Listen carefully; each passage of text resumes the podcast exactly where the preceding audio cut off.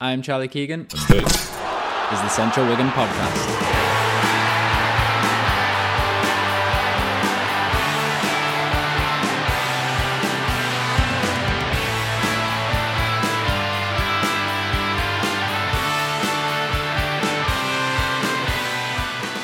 Hello and welcome back to the Central Wigan podcast. This is episode 22, and it has been a couple of days now since our 1 1 draw with Coventry City at the DW Stadium. And before we look back on the game and obviously head to Watford on Saturday, I just want to talk about the ongoing issue with the late wages and what the latest is as of Thursday afternoon. It's about half five when I'm recording this.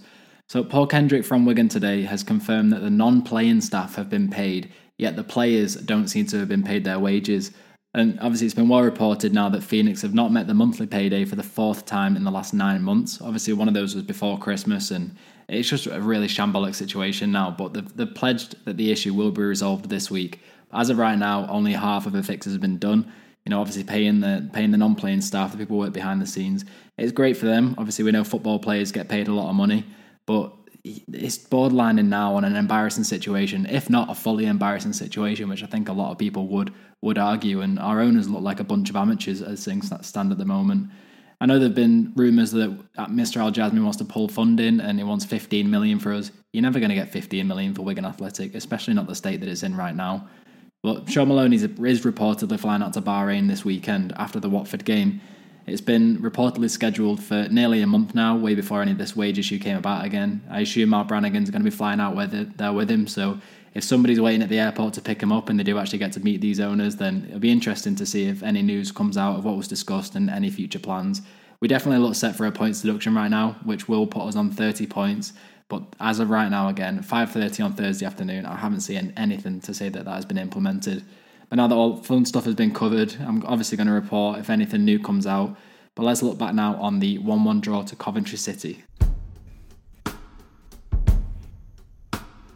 Shaun Maloney made five changes from the 3 0 loss at Burnley on the weekend. We had Ben Amos starting goal with Charlie Hughes, Steven Caulker, and Ryan Nyambe as a back three. Ryan Nyambe playing on that left centre back sort of role that we've seen him uh, a few times this season under Shaun Maloney. Tendayi Darikwa and James McClean took the wings. In the middle, we had Max Power and Chris Tiéhi, with Danel Sinani, Ashley Fletcher, and Will Keane up top. On the bench, we had Jamie Jones, Tom Pearce, Thelo Aasgaard, Tom Naylor, Callum Lang, Josh Magennis, and Charlie Wyke.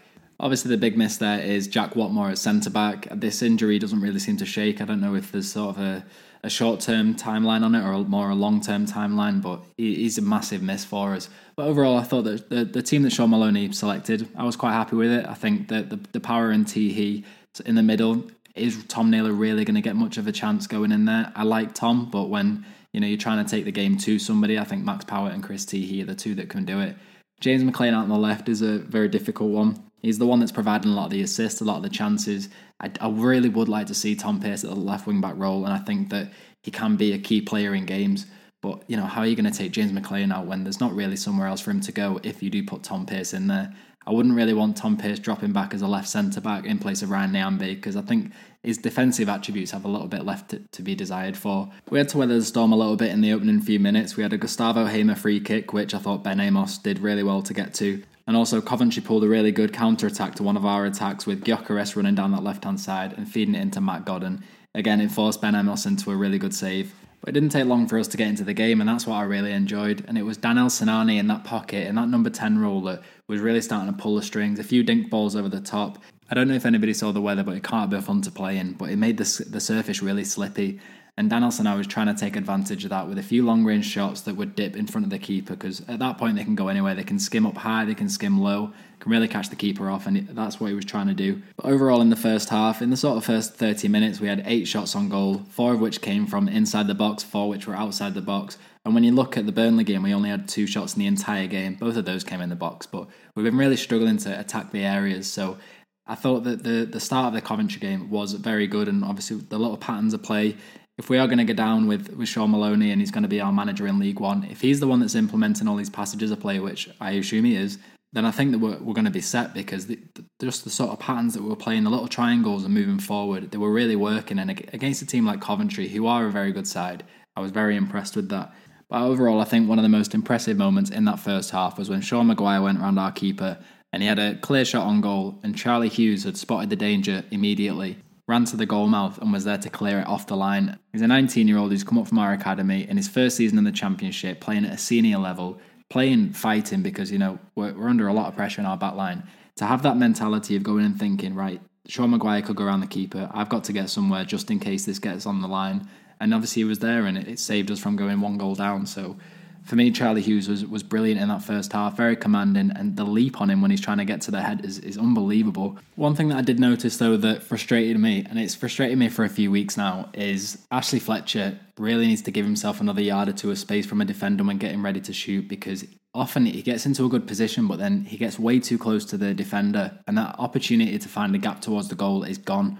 And then we end up conceding possession, it goes the other way if he can try and stand off the player one or two yards and just look up, see around him, you know, Will Keane might be on the overlap, Danel Sinani might be somewhere on the field trying to do a, a better pass.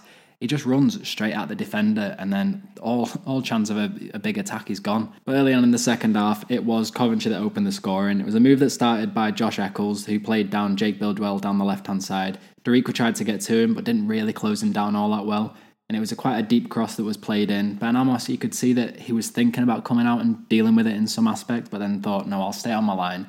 James McClean was trying to run in to stop the Victor Gyökeres header. He couldn't get to it in time, and it was a bit of a clash in the box between the two, but it was a header straight home. In hindsight, there was a lot that we could have done. Darikwa probably could have got to Jake Bidwell, closed it down a little bit better. We were playing quite over to the right of our box, so I could see Charlie Hughes is a little bit in no man's land.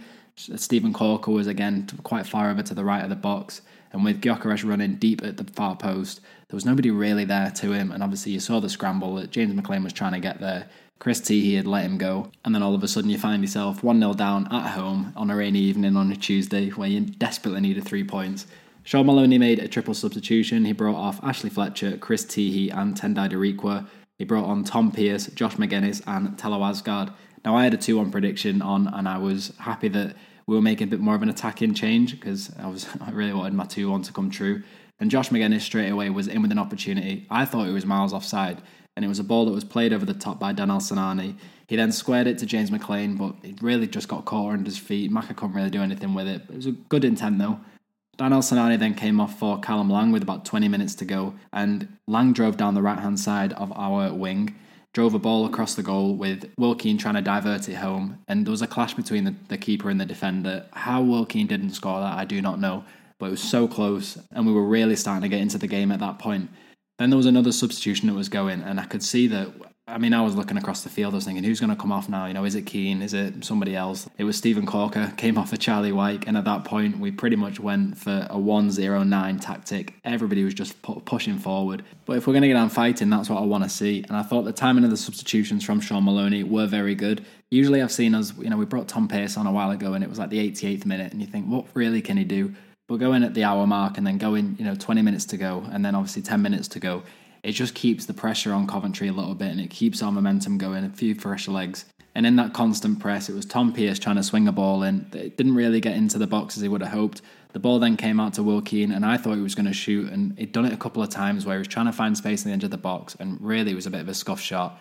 I was hoping they wouldn't do it again. But then Ryan Nyambe, a little bit of space on that right hand side. Keane found him, just laid it off definitely trying to cross it in. There was no way that he was trying to shoot. I know Josh Magennis and Charlie Wyke were in the box. Wyke even had a bit of a flick of a faint header, but then it came off uh, McFadzean, I think he's called, and it was in for in for a goal. I felt tight on Ryan Nyambe because he's played 200 and something games in his career, never scored a goal, and that could have been his first in senior football, but no, it goes down as an own goal, unfortunately.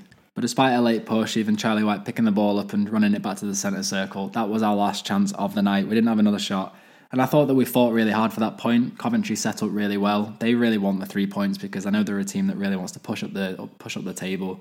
But our heads looked to go and we conceded. And all credit to Sean Malone and the players. They dug deep, they found an equaliser, and they found a way back into the game. Which, if we are going to get out fighting, that is what I want to see. So just to run through a few of the key stats in the afternoon: ball possession, Wigan Athletic had 49% and Coventry had 51. We had 10 shots to their 18. We had five on target, which I thought was very impressive compared to recent times.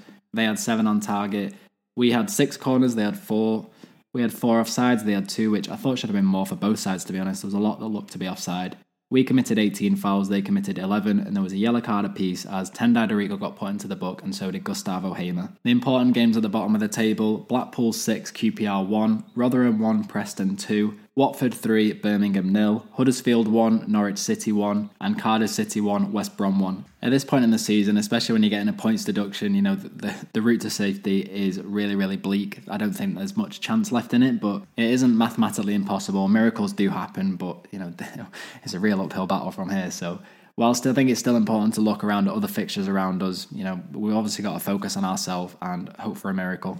And that miracle can come this Saturday as we get out to Vicarage Road to face Watford, who sit 10th in the Sky Bet Championship with 54 points. At the moment, Latics have 33 points in comparison, obviously can drop to 30 before we play. They're managed by Chris Wilder since March 7, 2023, after they sacked Slaven Bilic. And I really don't understand Watford's managerial process because it's been a long time since they had a long term manager. And you've actually got to go back to Aidy Boothroyd, who took charge of them from March 2005 to November 2008. He was in charge for 176 games, and that is the last time they were managed by somebody over 100 games. Malcolm Mackay came closest with 99 in June 2009 to June 2011, but since then it's just been a complete revolving door of managers. Even when you look as far back as Slaven Bilic 25 games, Rob Edwards 11 games, Roy Hodgson 18 games, Claudio Ranieri 14 games, Xisco Munoz 36 games, which you know it got them promoted to the Premier League. But I just don't understand how you're ever going to be a stable club if you keep switching things up so quickly. I mean, that said, they probably run a little bit better than Wigan Athletic are at the moment. Overall, this season, they have played 37 matches in the Championship, winning 14, drawing 12, and losing 11. They've scored 44, conceded 39, which creates a goal difference of plus 5, and they've kept 14 clean sheets. At Vicarage Road this season, while we're playing them, they've played 18 games, won 9, drawn 5, and lost 4. They've scored 27, conceded 16, and they've kept 8 clean sheets there. Overall, have picked up 32 of their 54 points at home, which is much better than their away form, where they've only picked up 22 of their 54. Over the recent six league matches, Watford have won two, drawn two, and lost two. In that same period, they've scored seven, conceded five, and kept two clean sheets.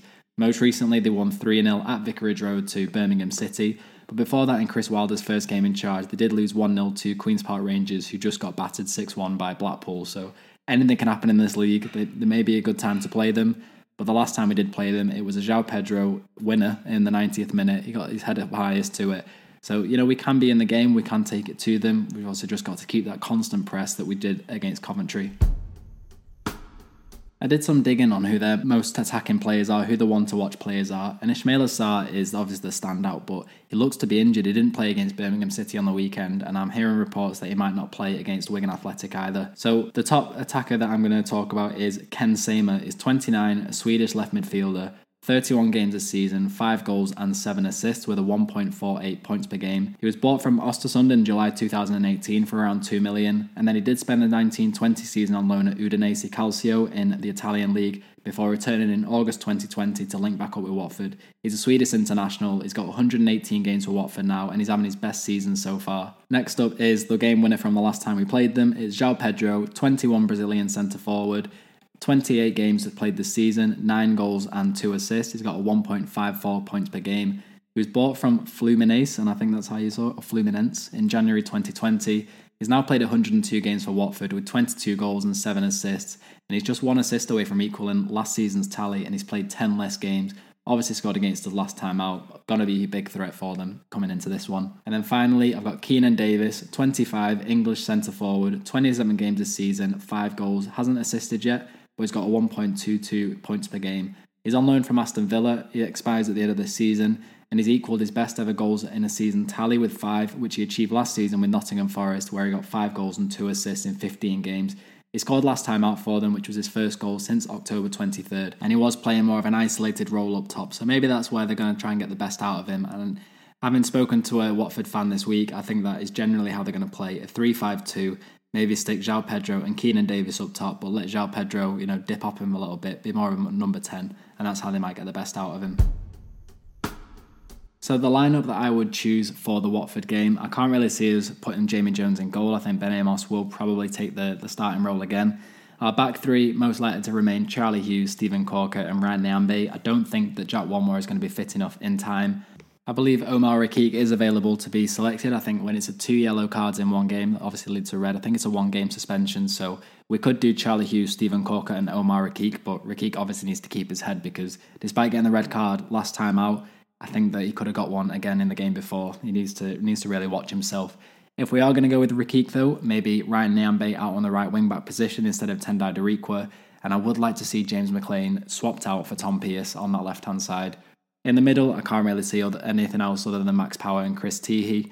And then the attacking, obviously Ashley Fletcher cannot play because Watford is his parent club where he's on loan from. And then Shaun Maloney has quite a quite a decision to make whether he does Danel Sinani, Will Keane, Charlie Wyke, or Will Keane, Charlie Wyke, and Callum Lang. Danel Sinani, Will Keane, Callum Lang, you know, you name it, you've got obviously Josh Magennis to throw into that as well. So there's a little bit of a decision for him to make there. Obviously, he can bring in Thelo Aasgaard as well. How he sets up in that front line, I don't really know. But the rest of the team, I imagine, will be fairly similar, but obviously maybe Ran Nyambe instead of Darikwa, Omar Rekik back in, and then Tom Pearce in place of James McClean.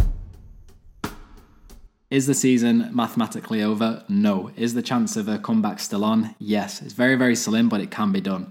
And I think that if we can get the three points against Watford, realistically, we're probably going to lose the three points anyway before we play them. So it'll just get us back to where we where we are now. But you know, the season is not done. The shocks can happen. I know that Birmingham and Reading, I think, are facing points deductions as well. Whether they'll be implemented this season or not, I don't know. So there's a few little factors that you know we need to we need to keep in mind, but we also just need to focus on what we're doing. If we are going to get down to League One, I do not want us to give up already. I want us to fight until the final whistle against Rotherham, and I just want to see good football. And then the players on the pitch and the people who are working behind, obviously they've been through a lot in the last few months especially this month as well with the late payments again. So we just need to back them. There are nine games left, 27 points up for grabs, and obviously, as we've said, anything can happen. The other games on the weekend outside of Watford versus Wigan, we have Millwall hosting Huddersfield, which is a big game for us as well. Blackpool versus Coventry, Middlesbrough versus Preston, Reading versus Hull City, Sunderland versus Luton Town, QPR versus Birmingham, Rotherham versus Cardiff, which is obviously a big one for that sort of 21 22 spot, Stoke City versus Norwich, and Swansea versus Bristol City. And just before we finish this podcast, I want to give a bit of under 18 news. So, Wigan Athletic under 18s are currently sitting 9th out of 10 in the Premier League under 18 league. And at the end of the season, they have said already what the retention list will be.